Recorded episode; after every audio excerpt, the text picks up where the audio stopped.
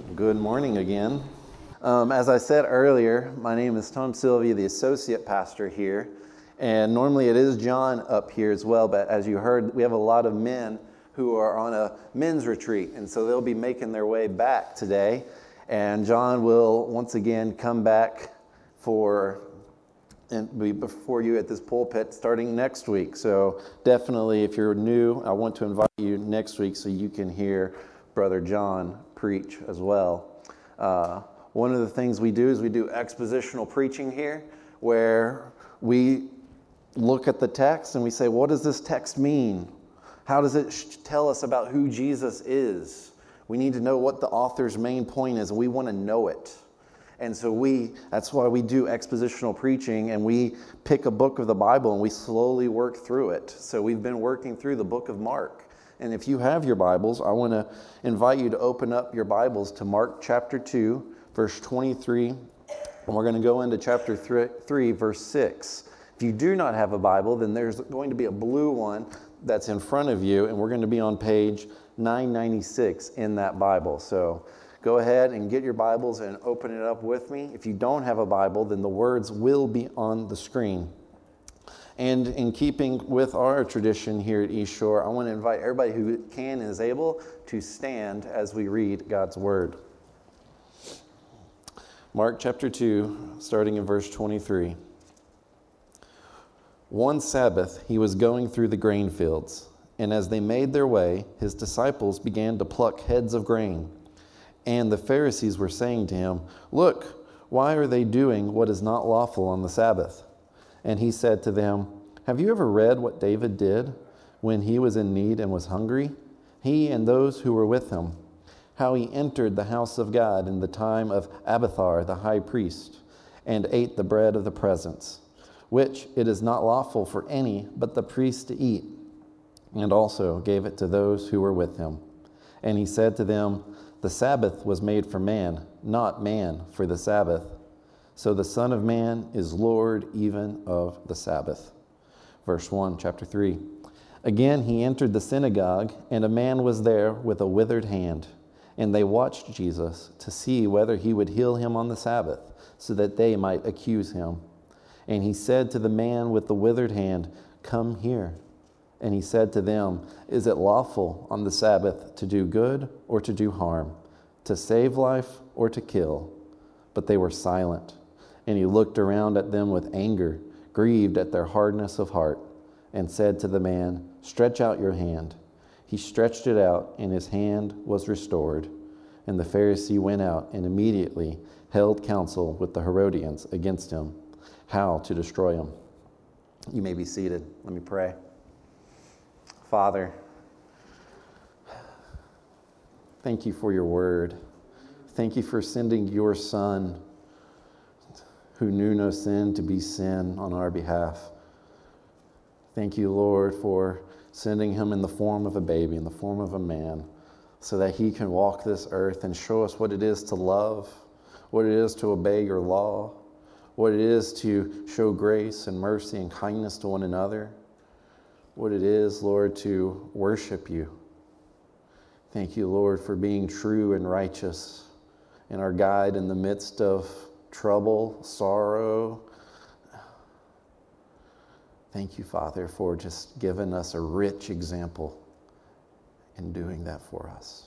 Lord, as we are here to glean from your word, help us, all of us here, just to give us our mind, open up our minds so that we can hear your words, so that we can understand them, and uh, leave rejoicing because we have understood what you have spoken to us.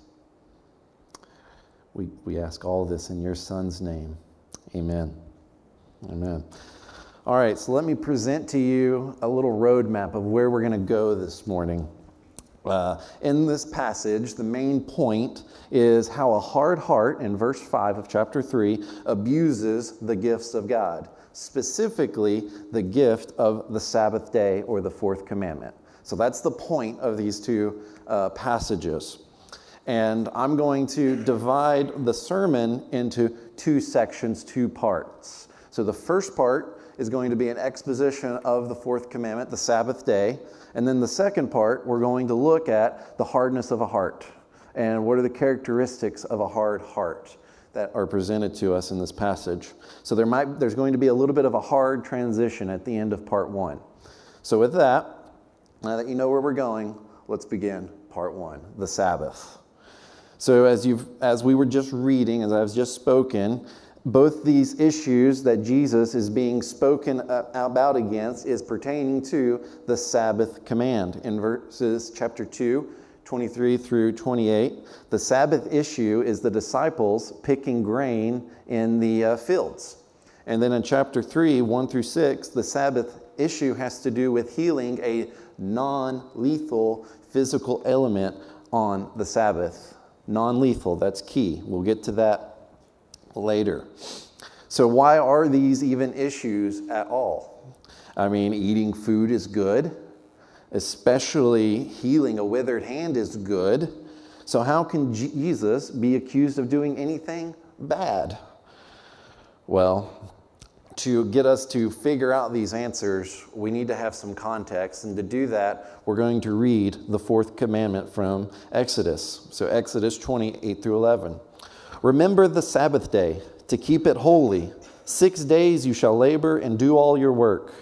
But the seventh day is a Sabbath to the Lord your God. On it you shall not do any work, or your son, or your daughter, or your male servant, or your female servant, or your livestock, or the sojourner who is within your gates. For in the six days the Lord made heaven and earth, the sea, and all that is in them, and rested on the seventh day. Therefore, the Lord blessed the Sabbath day and made it holy. Now, the commandment is patterned after the creation account in Genesis. Let me read it Genesis chapter 2, verses 1 through 3.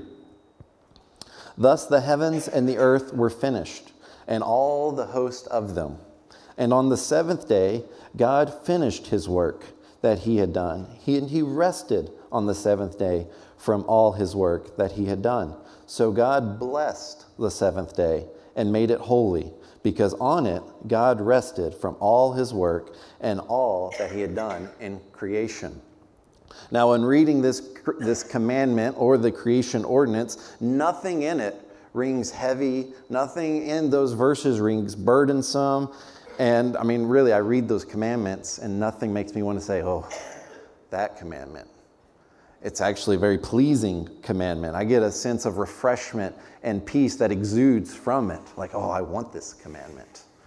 I mean, the Sabbath that we just read is a holy day.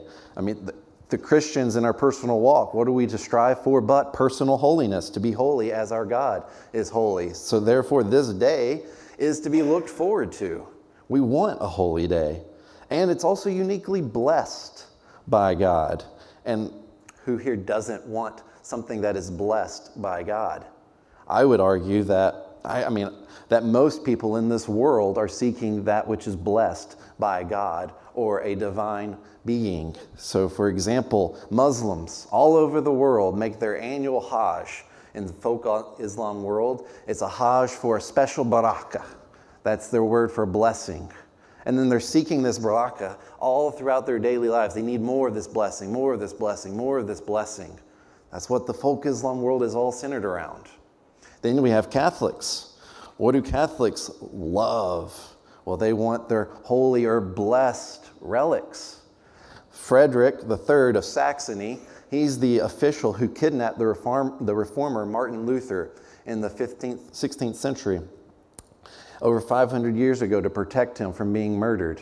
Well, Frederick of Saxony had collected over 15,000 relics in his home. Why did he do such a thing? Why was he so adamant to get the hair of Jesus' chin displayed in his home? Because these items were blessed. And the Catholics continue the practice today. People want these blessed relics. Okay? because it would be just considered an honor to have something of that value in their home. Pagan religions, why do they sacrifice animals? Or in some cultures, they sacrifice their children. Why do they do this? Why are they offering these things up to their gods? For one reason to receive a special blessing from the false gods. They want that blessing from the higher power. So, everyone wants this idea of a blessed object. And our wonderful God didn't give us a blessed object, but He gave us a blessed day. So, why wouldn't we want it? We don't have to offer ritual sacrifices, we get to experience the day. And it's not just one day a year or one day in a lifetime, but it's a weekly blessing, a Sabbath day every week. A day to set aside all our earthly, earthly duties for us to worship and find our rest in God. We're going to be worshiping and praising God for all eternity, and we long for that time to come. And you know what? We're still waiting, but the Sabbath day, gives that eternal reality the ability for us to experience that in the now, on this side of heaven. All the other days, we get to navigate all the concerns and worries of the world, but on this day, this Sabbath day, rest, worship. Oh. Well, we can think that all these other days, excuse me, we can think that this day can be a little heavy, though, a little, little too much for us. And we're going to get to this in a minute, but there's this idea that the Sabbath day isn't for us. And when we begin to think of it, there's a little bit of heaviness, like, oh, relief that we don't have to observe it as New Testament Christians. Well, I think Jesus' point kind of counteracts that. In verse 27, he says, The Sabbath was made for man, not man for the Sabbath. It was a gift to you and I from God above to be enjoyed, and that has always been its purpose. This burden of this idea of being a whole list of more about don'ts than what it is supposed to be about worshiping doesn't make sense to me. Okay, we hear these stories about people observing it in the past, and it just it brings a little bit of stress to my mind. And one of the examples is Laura Ingalls Wilder.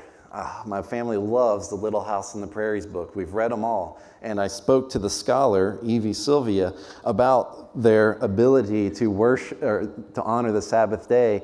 And what they would do is they would go to church, and they would come home from church, and then they would sit in the wooden chairs for the rest of the day, six to eight hours, right there where the dinner table was, because they prepared their food the day before and they left the food on the table, and then they would sit there and then when dinner came, they ate the food cold because heating the food, warming the food would have been work. Playing would have been considered work and would have been disobeying the Sabbath. So they had to sit in a chair the whole day to honor the command.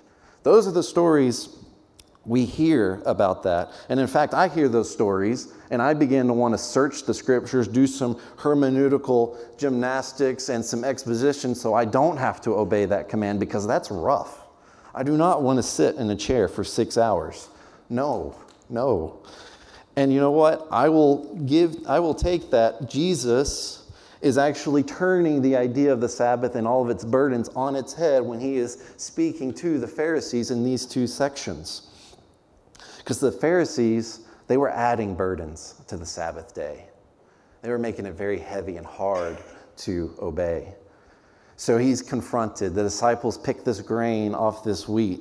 And the, the, the Pharisee says, Why are they doing what is illegal, unlawful on this day? How does Jesus respond to them? Well, he gives them a story in verses 25 and 26. He gives them the story about their greatest king, King David. David and his troops were on the run and were hungry, and the priests had prepared the bread of presence which the bread of presence in the Old Testament consists of 12 loaves of bread to be offered up to the Lord as a food sacrifice. 12 loaves of bread representing the 12 tribes of Israel. And instead of, excuse me, instead of offering it to the Lord on this particular day, it was eaten by David and his men, which per Leviticus 24, not 8 through 9, only the priests were to eat this bread. However, they were not punished.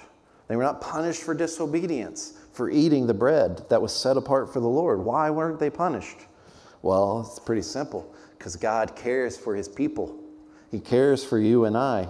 David and his men were starving and they needed food. And guess what? There happened to be food right there. So the choice between David is do we starve or do we eat? Does God want us to starve or does God want us to eat? What should we do? The answer is quite clear you eat. Matthew Henry has a little quote. He says, Ritual, ritual observances must give way to moral obligations. They didn't disobey God, David and his men, because the showbread was a temporary ceremonial law, a law specific to the Old Testament priests prior to the coming and resurrection of Jesus Christ. Okay? Now, after Christ's resurrection, we have been made into a kingdom of priests. We no longer have to offer up the showbread. The great showbread has been offered up himself. It was a temporary time for a temporary season. God cares more about his children than these temporary ceremonies. So, too, should the Pharisees care more about the welfare of others than their sacrilege traditions, especially on the Sabbath day where it was meant for celebration and worship? So, the, so the, the Pharisees were abusing that day, allowing their traditions to be God's law when God's law says no. That is not the case. So, what does this mean for us? What, is, what does it mean about us as New Testament Christians to obey this Sabbath law? Because we, we're not going to be consumed with do's and don'ts of our traditions about how to obey the Sabbath command. If we're more concerned with about all the do's and don'ts, then we're missing the point of the command. The command's purpose is to enrich our hearts to Christ, to direct our minds towards Christ, and to motivate us to work for Christ. So, what do we do? How do we honor this commandment? Now, you might be thinking that the, seventh, the Sabbath day is the seventh day of the week, which means for us to obey this Sabbath command, we would have to cease work on Saturday. However, the Sabbath is the seventh, but that is not what the Bible teaches us as New Testament Christians.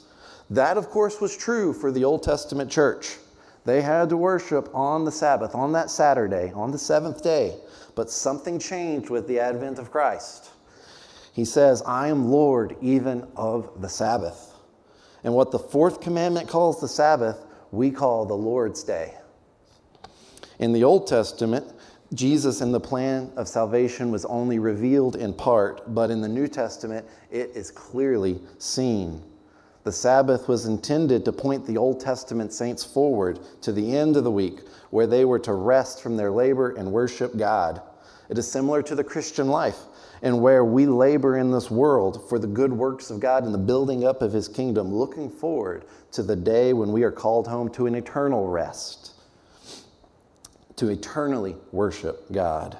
However, the Lord of the Sabbath, Jesus Christ, has revealed himself. What clouds were present in the Old Testament have dissipated to allow the rays of Christ to shine. We now give it the proper name, the Lord's Day. It's called the Lord's Day because that is the day he rose from the grave, ushering in the new covenant, the remission of our sins. The old covenant, we looked we looked forward to that day of rest, day of rest and worship. And then when we got to the day of rest and worship, we got to look back at what the Lord allowed us to do. In the new covenant, though, we start the week off with a day of rest and worship. And we get to look towards the week. We get to look forward at what we get to do for the Lord. Oh, it's a new week, a new creation. So, what do we do on the Sabbath or Lord's Day? Well, I'm going to give you the same answer that the Protestants have been answering with since the Reformation. We do works of necessity, works of mercy, and works of worship. That is our answers. We do works of necessity, meaning such as eating, like the disciples did as they plucked the grain from the stalks in the field. We fix our cars we repair things that are broken in our house. We make food. We enjoy the company of others. These are necessary. We do the things that must get done. We do works of mercy, such as healing. What does Jesus do on the Sabbath in the next section that we're about to discuss? He heals the withered hand. We care for the needs of others, which Jesus loves to do. We serve the church. We build roofs for one another. We fix one another's car. We change oils for one another. We care for the sick for one another.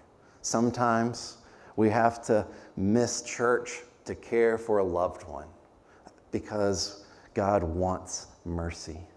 So we do works of mercy. Then we also do works of worship. We go to church. We listen to, from the we listen from the words of the Lord of the Sabbath himself. We are refreshed and we are rested from his word. We are rejuvenized, motivated to live out the week for his glory. We need the strength from his word to live the week because sin and the world will conquer us otherwise. Ultimately, we enjoy the gift that it is rest in Christ. That is how you obey the fourth commandment. Now, I've got to address this. I give you this, and I've got to address probably one of the most common questions that comes after you say these things. Well, Tom, what do you say when you say works of necessity, works of mercy, works of worship? What about fun activities such as sports, games, TV, fill in the blank? What about these activities? Can we do these? Is this does do engaging in one of those disobey this commandment? Well, my answer is simple. Don't get legalistic about this. It means to rest and to worship. That is the essence of the commandment. And I will tell you, if those activities are preventing you from rest and worship, then yes, you may be falling short of the commandment. But if they are not, then I'm going to say, enjoy them and enjoy God. If you consider the Sabbath command to be an annoyance or a burden or brings about some type of anxiety, then I'm telling you, your understanding of this command needs to be corrected. J.C. Ryle says, How can a man expect to enjoy heaven if he finds Sunday, the Sabbath day, the Lord's day, to be a dull, gloomy, tiresome day?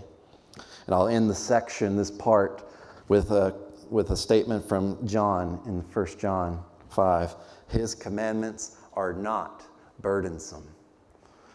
The Sabbath command is a gift, so enjoy it, even as New Testament Christians. So now let's transition, hard stop. That was the exposition on the Sabbath. Now let's look at the hardness of the Pharisees' hearts because their hardness is being directed towards Christ, and we're going to pay attention to what becomes of them. Use their attitudes to diagnose our own hearts. So look with me at verse 5. And he, Jesus, looked around at them, the Pharisees, with anger, grieved at their hardness of heart, and said to the man, Stretch out your hand. He stretched it out, and his hand was restored. Jesus' anger was directed towards one thing, not the Pharisees but their hard hearts. His anger was directed to the sin that they had allowed to consume them. In Jesus' anger, he knew he needed to give them a public lesson and immediately told the man with the withered hand to stretch out his hand to be healed. What a lesson. That action of healing this man brought to the Pharisees' mind the immediate idea to put Jesus to death in verse 6. A hard heart is no laughing matter. And if you are a Christian in this room, you have been rescued from that heart of stone. But beware, our sin seeks to callous our hearts once again, and we must work to keep them tender. I'm going to give you three observations and use them as a diagnosis, as a mirror to diagnose if any of your part is beginning to harden. So I'm going to, here's my three observations. My first observation is a hard heart corrupts the good things of God. A hard heart corrupts the good things of God. Jesus was accused twice of breaking the Sabbath laws, not the biblical Sabbath laws, but the Pharisaical tradition. You see, the Pharisees, throughout their tradition, they would add to the Mosaic law, the Mosaic law being that most of that Old Testament that we read. And some in, in their minds, the Pharisees, a new situation would arise, and the Pharisees were like, oh, let's look at God's law, how we need to deal with it. But guess what? They couldn't find an answer. They were reading God's law incorrectly. And so they were adding laws to the scripture. They kept adding and adding and adding and adding. What happens in our own government? If we were to compare our laws today with the laws of 1780, I'm sure there's going to be a lot, lot more. Okay? So, in this Pharisaical tradition, they had to observe the Mosaic law to a T. They could not disobey because righteousness came through obedience. So they added and they added and they added, and they ventured far from obedience and into disobedience and brought a whole nation along with them. The Pharisaic tradition had 39 categories of Sabbath laws, not 39 laws, but categories. And within those categories are more laws. Some of, the, some of them are you cannot carry things. You remember the story of them getting upset with the man for picking up his mat. Well, carrying things would be work, which is sin. You cannot do anything that causes or make fire. That would be sin if you begin to heat things up pertaining to cooking. You cannot write or make any mental calculations because that's work. So you don't want to do that. You cannot tie any type of knots. So there is no tying your shoes for a Jew. I remember my Hebrew professor telling us about Israel when he would go, and they on the Sabbath day in Israel, they've programmed the elevators to stop at every floor eh, so that they don't have to press the button because pressing the button is work. That's too much. They're only allowed to walk three fourths of a mile that Sabbath day, so many of them are counting their steps because it's work. You know, I hear those, and I, we read the commands it doesn't line up. I, I read these laws, and oppressive is the word that comes to my mind after reading that list. There's no gift in any of that as I read that. I don't think you can call it a gift with so many strings attached. Why did they add so much to his law? Why did they make it such a burden? Well, first, because they didn't understand justification by faith alone through Christ alone. They, they thought that justification came through works of the law. So they had to work, they had to put in the effort. And if any point they made the mistake, condemned. That is a frightful thing to be dependent on your own actions. And secondly, they did this because a hard heart doesn't understand grace and freedom. What do I mean by that? A hard heart seeks to be self justified, and there can only be one way to be justified in a self centered person's eyes. Their way is the only way. If they see another person practicing their faith differently from them, they're going to begin to cast judgment. And they're going to, if they have the authority, they're going to begin to tidy up the laws so everything looks just like them because they are the ones justified, not the other.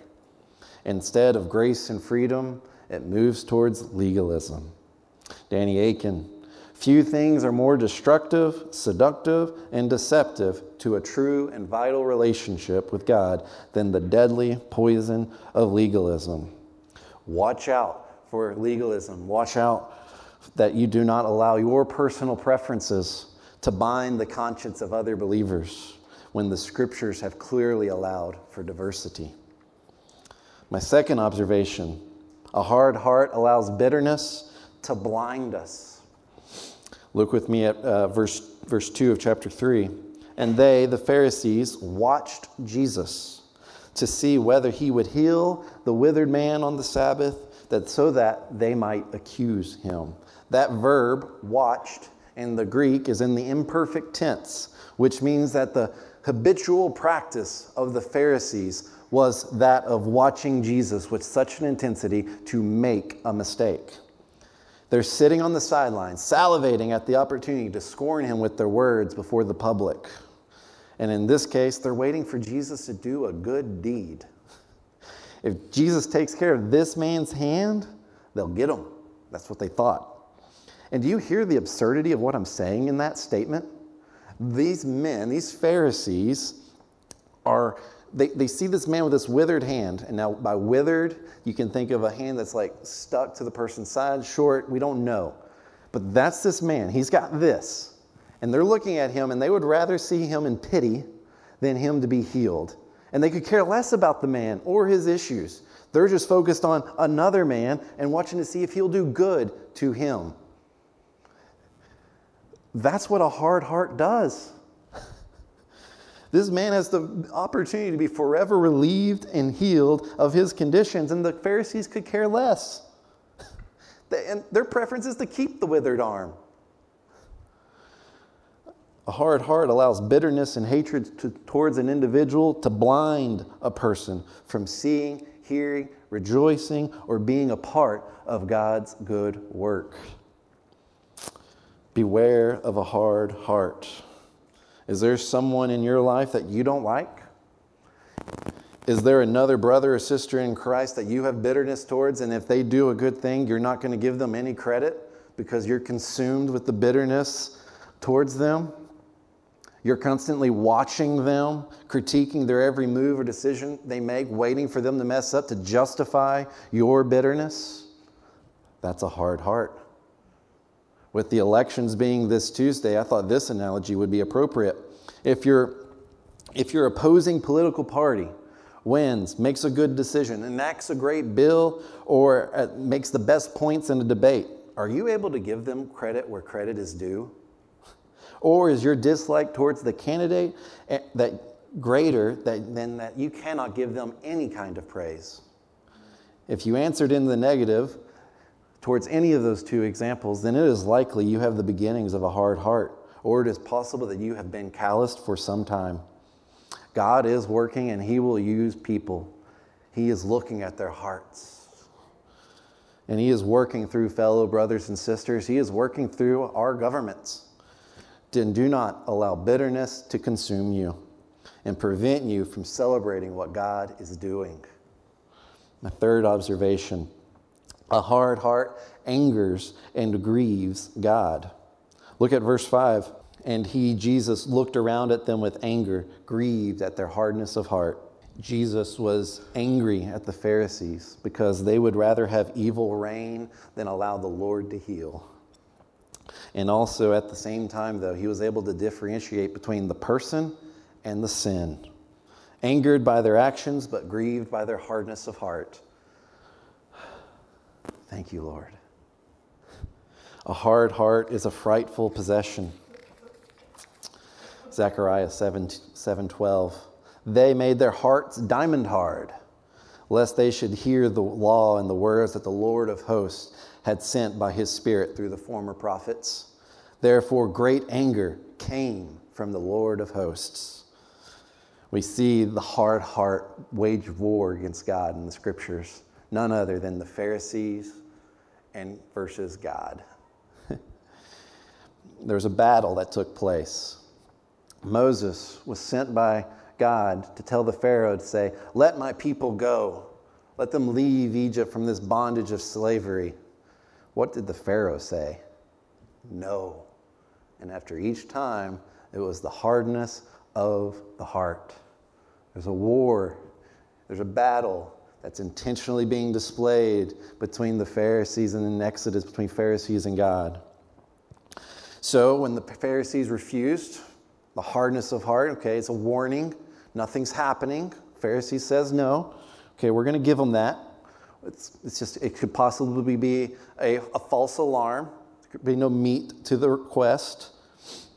But then God sends his first plague, turning all the water in the land into blood. And what does the Pharaoh say? No. And his heart was hardened. Now, if there's any time where you're like call, trying to call a bluff, and it's the first time you get it, but then when something like that follows on the second time, you would think that any sane person would be like, oh, okay, my peop- your people can go. that doesn't happen, not with a hard heart. And then instead, we get a second plague, a third plague, a fourth, a fifth, a sixth, a seventh, an eighth, and a ninth plague, all of which are destroying, destroying Egypt. Chaos. What does the hard heart say to this? Yes, of course. Look what's all that's done. No. He still says no. A hard heart says no. And then God's like, okay, I've now told you nine times. Here comes the tenth plague. And then all the firstborn were taken. What does the Pharaoh then do? He relents, he lets the people go. But what about the hard heart? What happens to the hard heart? It doesn't soften. In fact, it gets even harder. Because you see, all the people definitely left. All the Israelites began to wander and to leave, but what happened shortly after they left? The Pharaoh mustered his army, gathered his troops, says, Charge. And he goes right after them. Ten times the hard heart was blind and couldn't see. And he charges after them, and they get to the Red Sea. The sea is parted. They can't even go through. They're watching the Israelites go through. They're stuck. God's like not letting them go. They get through on dry ground. Then all of a sudden they get there and they're like, Sea's open, charge. They go into the sea. Waters come upon all of them and they're all gone. The prince, the cartoon prince of Egypt says that the Pharaoh was left alive. That's not what the Bible says. They were all gone because a hard heart refused to repent and refused to believe. And he brought a whole garrison, a whole army along with him. A hard heart is very much an evil thing, and it will cause harm to yourself and to those who follow you. A hard heart thinks that it will get revenge on God one day. But what a foolish thought. A hard heart wages war on a holy God, and that is one battle no one but God alone will win. A hard heart is a result of sin. Thomas Manton says, God said to Pharaoh, Let my people go. To us, he says, Let your sin go. And he's been warning us and warning us and warning us and warning us. And how many in this room have repented of your sins? But you continue to ignore the warnings. Do not give in to your sin, church. Your sin is crouching at your door, desiring for you to give in to it. And you must not, because sin will harden your heart. Our sin, our hard hearts, may anger God, but no, it also grieves Him. Okay? His wisdom, he looks upon each one of us with compassion and sees our actions as well as our souls. And he knows within each one of us there is a hardened, calloused heart that has our souls trapped, and we are in desperate need of a great rescue. He sees that we're suffocating from those hard hearts, and he has endeavored to cut them, to set us free. Exodus 36, 24 through 26.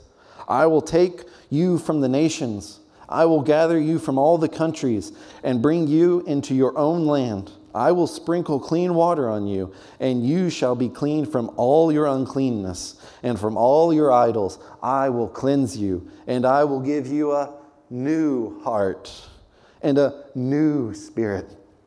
I will put within you, and I will remove the heart of stone and from your flesh and give you a heart of flesh. Wow. That is our salvation. That's our gospel, brothers and sisters. We were stuck. We were, there was nothing we can do. Our hard heart, if we were in an ocean, was so heavy we sink to the bottom. There's no somebody throwing a life raft out into the ocean for us to cling on and God saying, Look, I gave you a life raft or this or that. We're at the bottom with the heaviness of this hard heart. There's only one that can rescue us, and that is Jesus Christ. He doesn't pull us off the surface of the ocean. He, digs, he, he dives deep because he knows how far buried we are. And that's where he rescues us from the pit, from despair. And he has come. He sees the terrible plague that no amount of human labor can heal. And he knows he must come.